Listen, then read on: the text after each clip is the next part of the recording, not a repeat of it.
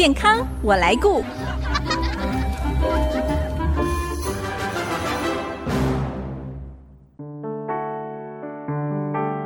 听众朋友，大家好，我是王淑荣，欢迎收听《健康我来顾》节目，一起关心你我的健康。世界卫生组织 WHO 在二零二零年三月宣布了 COVID-19 全球大流行，这种新兴传染性疾病已经成为全球公共卫生的一大挑战。到一月十七号为止，全世界确诊人数已经超过三亿三千万人，而死亡人数也超过了五百五十七万人。特别近期变种病毒 Omicron 在国际间也掀起了新的一波疫情，造成许多突破性的感染，对国内疫情也有很大的影响。针对疫情的现况，国内医疗院所有哪些应应措施、防疫的对策，杜绝感染的风险呢？今天我们很高兴用电话邀访到天主教辅仁大学附设医院加护病房及创新发展室主任，他也是胸腔内科主治医师刘伟伦主任来节目分享。欢迎刘主任，主任您好，主持人好。我是刘伟伦医师。刘主任，随着变种病毒 Omicron 的疫情升温，虽然现在哦国内疫情警戒仍然是维持在二级，但是许多的县市政府已经主动加强防疫的措施哦，就是希望能够严守防线哦，不让疫情扩散。是，嗯、是不是可以先跟我们谈一谈目前针对病人和医护人员的防疫策略哦？国内各个医疗院所有哪一些因应的对策呢？其实，在社区当然需要民众哦特别小心以外，其实，在医院哈，怎么样避免造成院内感染是很重要的一个议题。因为我们都有看到新闻，很多的国外的医疗院所发生院内感染以后，医院就没有办法照顾病人，那这些病人就没有人可以地方送。所以，至少医院这个地方一定要坚守，不要院内感染。所以我们五大医院或者是各大医疗院所，大部分针对第一个病人方面。如果有住院的病人，大部分都一定要有 PCR 的筛检。嗯，那确定他筛检阴性，才能够让他住到医院。因为我们要保证里面医院的病人啊，如果不是住在隔离病房，都要是阴性，才不会传染出去。那如果是高风险的，譬如说我们有些病人，他可能有接触史，或者是他有肺炎，他本身就是肺炎。然后我们医院的做法是，除了筛检以外呢，我们直接让他住专责隔离病房。哦，确定他。二筛甚至三筛哈，就是确定两次筛检以上都阴性，我们才会考虑是不是让他解隔。因为这个政策是很重要的是，其实我们碰到很多人会有阴转阳的情况。对，所以你在第一次 PCR 筛检的时候是阴性，然后你如果让他住到一般的病房，结果他可能第二次他就阳性，或者他刚好是在哦这个空窗期的时候，它就传出去，哦，这个疾病就传出去。这是一个非常危险的状态。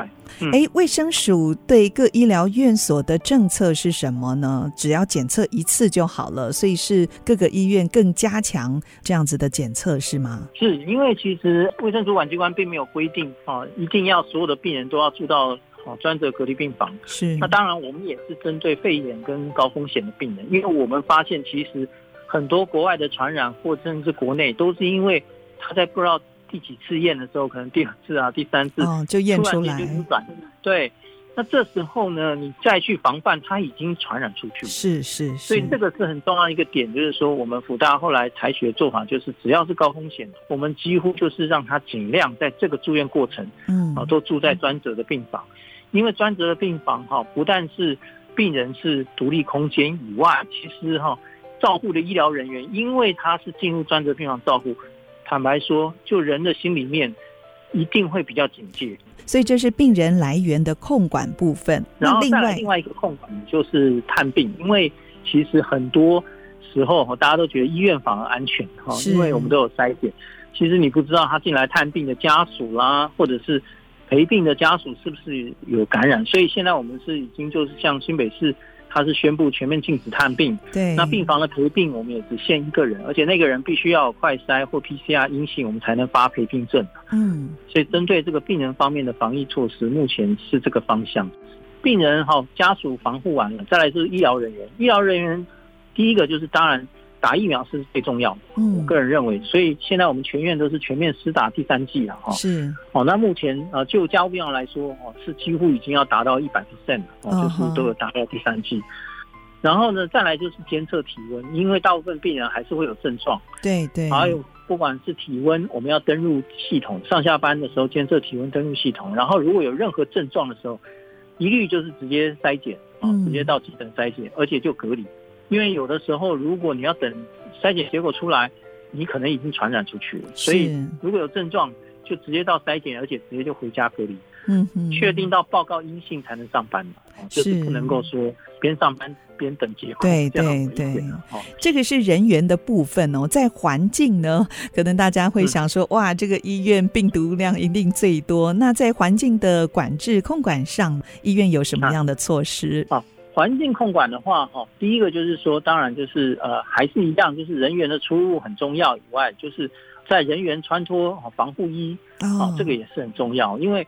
我觉得其实环境通常就是两个部分，一个部分就是病人他本身有带病毒污染的环境，那另外一个就是医疗人员他摸到的哈病人旁边的环境上的病毒，然后呢就带到其他的环境去。是，所以这个部分也是很重要的一个点。所以当然就是相关的一些防疫物资啦，包括 N 九五啦、口罩啦这些防护衣啦，事实上我们都已经训练有素以外，重要是。这个备库量哦，对，有没有充足？对对，大概都要拉到三个月到四个月，因为有时候你不知道疫情，哦、对，因为像辅大那时候，其实在去年其实就很早就有把这个备库量拉上来，有先见之明。我们的食材跟采购哦，他先见之明，否则那时候五月爆发的时候，很多医疗院所大部分都备一个月、半个月，甚至。最多两个月，是，其实大家也没有想到疫情会一日延续到八九个月这么长，真的要未雨绸缪啦。是，然后环境清消这个当然也是很重要哈。现在我们也发现有一些这个隔离的器材，比如说口罩啦之类的，嗯、如果哈不只是有挡病毒，甚至有杀病毒或者是哦减少病毒量的哈，我们也会哦希望能够用，因为这样的话其实也避免到哈，如果人员碰到。哦，已经戴过的口罩，对，或者是呃用过的东西。那事实上哈，我们只是把病毒啊挡在外面。事实上，其实现在很多人都在讨论这一点了哈，嗯、就是说你口罩戴着。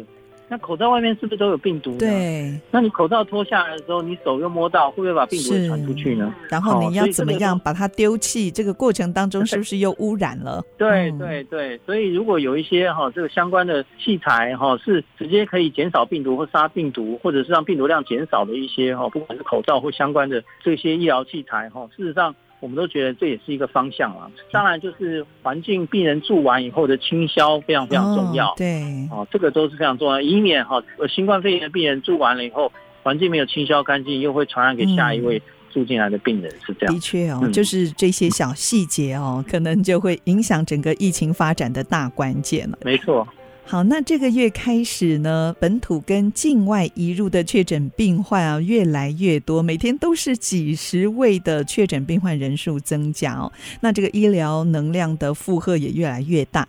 您认为目前国内医疗院所的防疫工作还有哪一些精进的空间呢？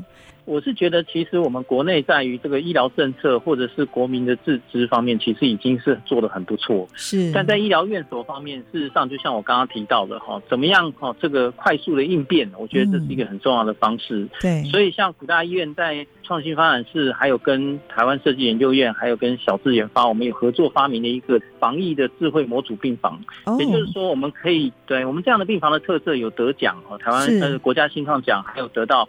非常多的哈国内外的大奖，它有什么特色呢？它的特色是第一个，它是可以从一般的病房，因为它平常的时候是一般的病房。哦，它可以在疫情来的时候，我们快速在数个小时之内就改设成哈这个负压隔离病房，嗯，那甚至哈在几个小时之内有可能可以升级到加护病房。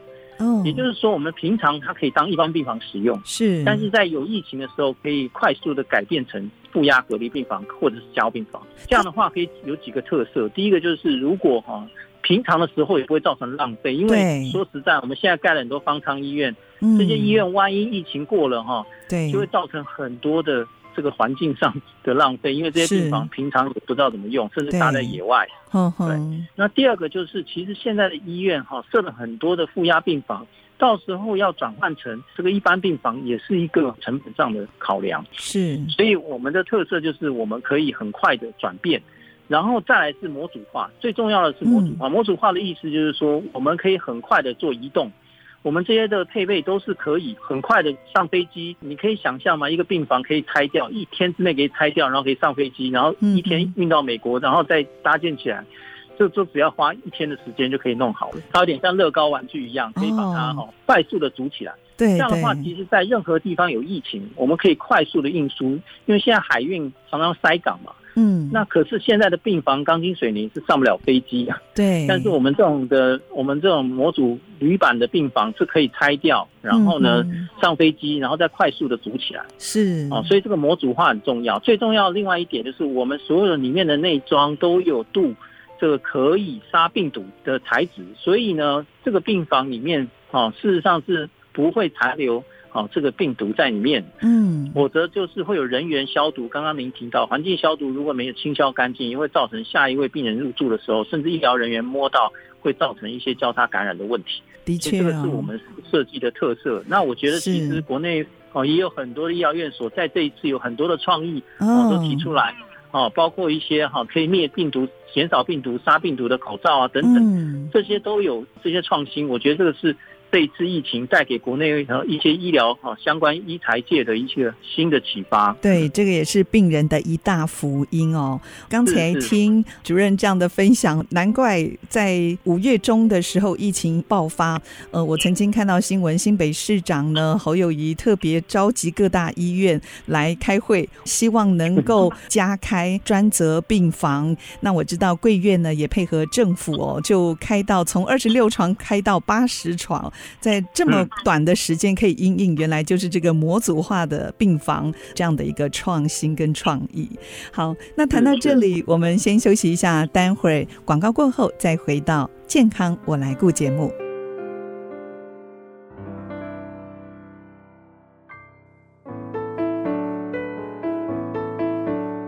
您现在所收听的是 ICG 竹科广播 FM 九七点五健康我来顾节目，我是王淑荣。今天我们邀请到辅仁大学附设医院加护病房及创新发展室主任刘伟仁主任来跟我们谈医疗院所面对新冠变种病毒冲击的防疫对策。那继续，我想请教刘主任，从国内感染 Omicron 个案的状况啊，指挥中心表示，约有六成 Omicron 的确诊者会有喉咙不舒服相关的症状，但是症状是非常轻微。那有人认为这是轻症或者是无症状，所以就不用太紧张。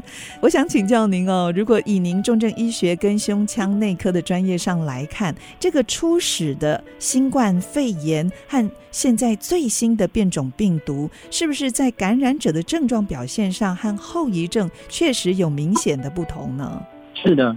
我觉得新冠病毒大家最害怕的就是它一开始的，不管是贝塔、德尔塔、阿尔法，他们的死亡率很高。对，那看起来奥密克戎哈，它这个相对的重症率比较低，然后死亡率感觉好像可能比较低。是，但是就我照顾新冠肺炎的病人的经验哈，因为我们现在目前有蛮多病人都还在我的门诊追踪。是，其实最大的问题是得了新冠病毒以后，他们会有很多全身性的问题。哦，有哪一些呢？说，因为像以前很多流感病毒等等，它可能存留下来就只有肺的问题，但是现在发现，其实新冠病毒它会影响全身的系统，甚至有的人他会产生一些精神上的问题，他很容易就很紧张，然后会睡不着觉，甚至会胃口很差，甚至肌肉常常会很没有力气，嗯，哦，变成是好像哈，好像类似像这个中过风一样，虽然它不是中风了哈，就是它会变成全身很没有力气。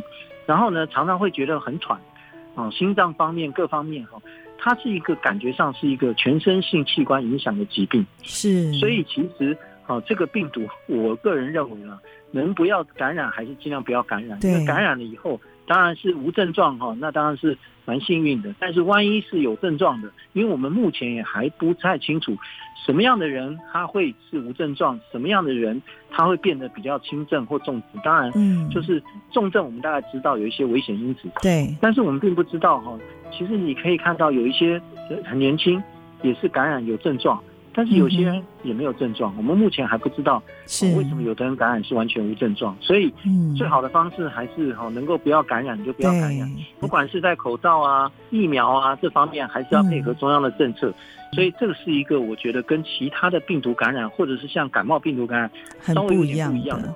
对对，对那以新冠病毒发展来看哦，那您觉得从重症一直转到现在是轻症，甚至是无症状，它有没有什么代表的意义呢？会不会趋向流感化呢？这个议题一直都很热门，而且大部分的学者专家都认为，依照趋势看起来，这个新冠病毒的新的变种病毒传染力感觉上会越来越强哈，然后呢，但是它的毒性相对会比较弱，对，哦，所以我觉得这个的流感化哦可能是一个趋势，但是它跟流感还是不太一样，就是。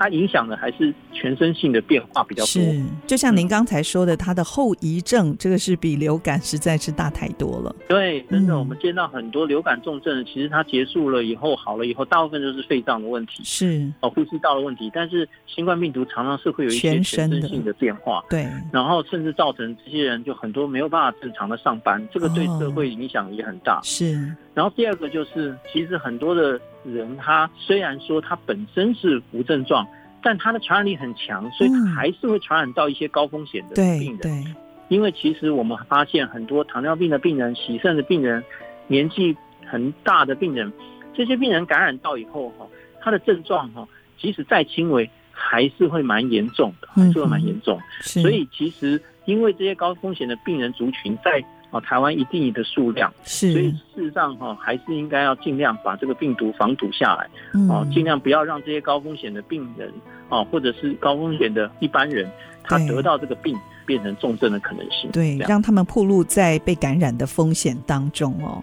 嗯，是是，因为现在国内疫情的变化，让很多慢性病的病人不敢进医院看病哦，但又有定期回诊拿药的需求。那对这样的病人，您有什么建议呢？哦，现在的医院的做法是这样，就是第一个，其实我们很多都已经试出哦慢性处方签，让他可以在附近的。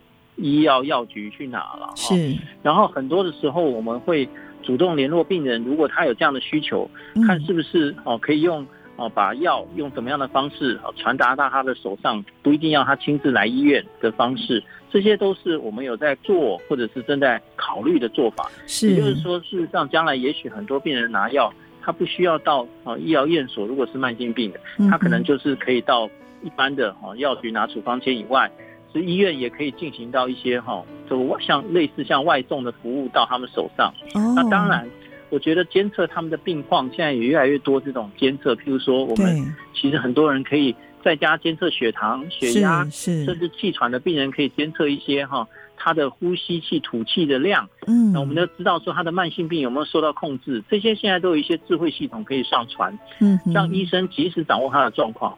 如果他发生变化的时候，再请他来医疗院所；如果没有变化，就让他持续的。哦，用现在的药物就可以，是，这都是现在国内智慧医疗正在做的方向。对，嗯、现在卫生福利部呢也大推哦，就是利用视讯的诊疗门诊，还有药来素，就像得来素一样，这些措施就是希望可以提供给需要就诊的病患呢更加的方便，也更加安全。那如果说有病患碰到必须要治疗或者是手术的状况，那其实医疗院所一定也有严格的防疫。标准作业嘛，有一个 SOP，在这边还是要提醒病患哦，千万不要因为疫情而耽误了治疗的先机。特别医护人员是受感染的高风险群哦，相信医疗院所一定会更加的严格管制，保护自己跟病人的安全。是，没有错。就如同哦主持人讲的，其实我们有发现哈，就上一波疫情比较严重，其实很多慢性病人他就没有来，但是疫情趋缓以后哈，再来的。很多就已经哇，已经失控了，对。对，因为他的病况哈，他就一直忍，嗯、一直在家里面忍住不来看，甚至有点延误到病情，变得很严重才来手术啦，才来看病，然后甚至后来会变成要住交病房等等。是，所以我是觉得，如果病情有变化的时候，还是应该要赶快来医疗院所。其实现在不敢说医院最安全啊，但是医院真的是一个防护非常严密的地方，不管是从大门口啦、急诊啦。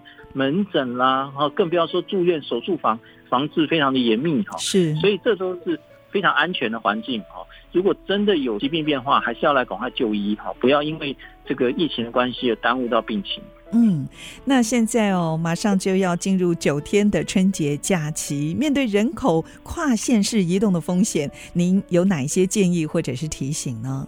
嗯，第一个我是觉得哈，其实当然了，这个比较难，就是如果能够不要大量的人口的移动，好，当然是最好。嗯、再来就是尽量避开这个尖峰的时段哈。是。那说实在，这时候很多人大概都会选择要开车了哈，或者是大众的工具会相对危险高一点。对。那如果真的要搭这个大众的交通工具、交通运输，就可能是口罩一定要戴。是。然后呢，我觉得最好一定要勤洗手，然后不要哦、嗯、这个。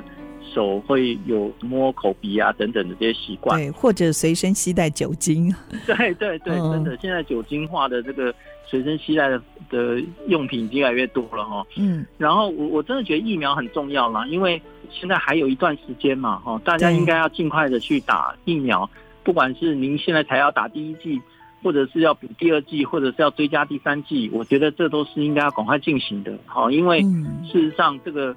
疫苗最后还是最大的作用哈，是让病人即使不能百分之百避免得到新冠，它可以让它从重症变轻症，轻症变成是无症状都有可能的。对，嗯，嗯，所以疫苗是我觉得非常非常重要的一环。好，今天非常谢谢辅仁大学附设医院加护病房及创新发展室主任刘伟伦主任刘医师来到节目当中，跟我们分享这么多重要的防疫资讯。谢谢主任，谢谢，谢谢主持人，谢谢各位听众。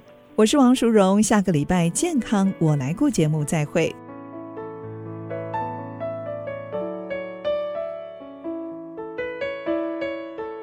上节目由万泰科技赞助播出，ACT 银铜钛抗菌科技，环境与健康的守护者。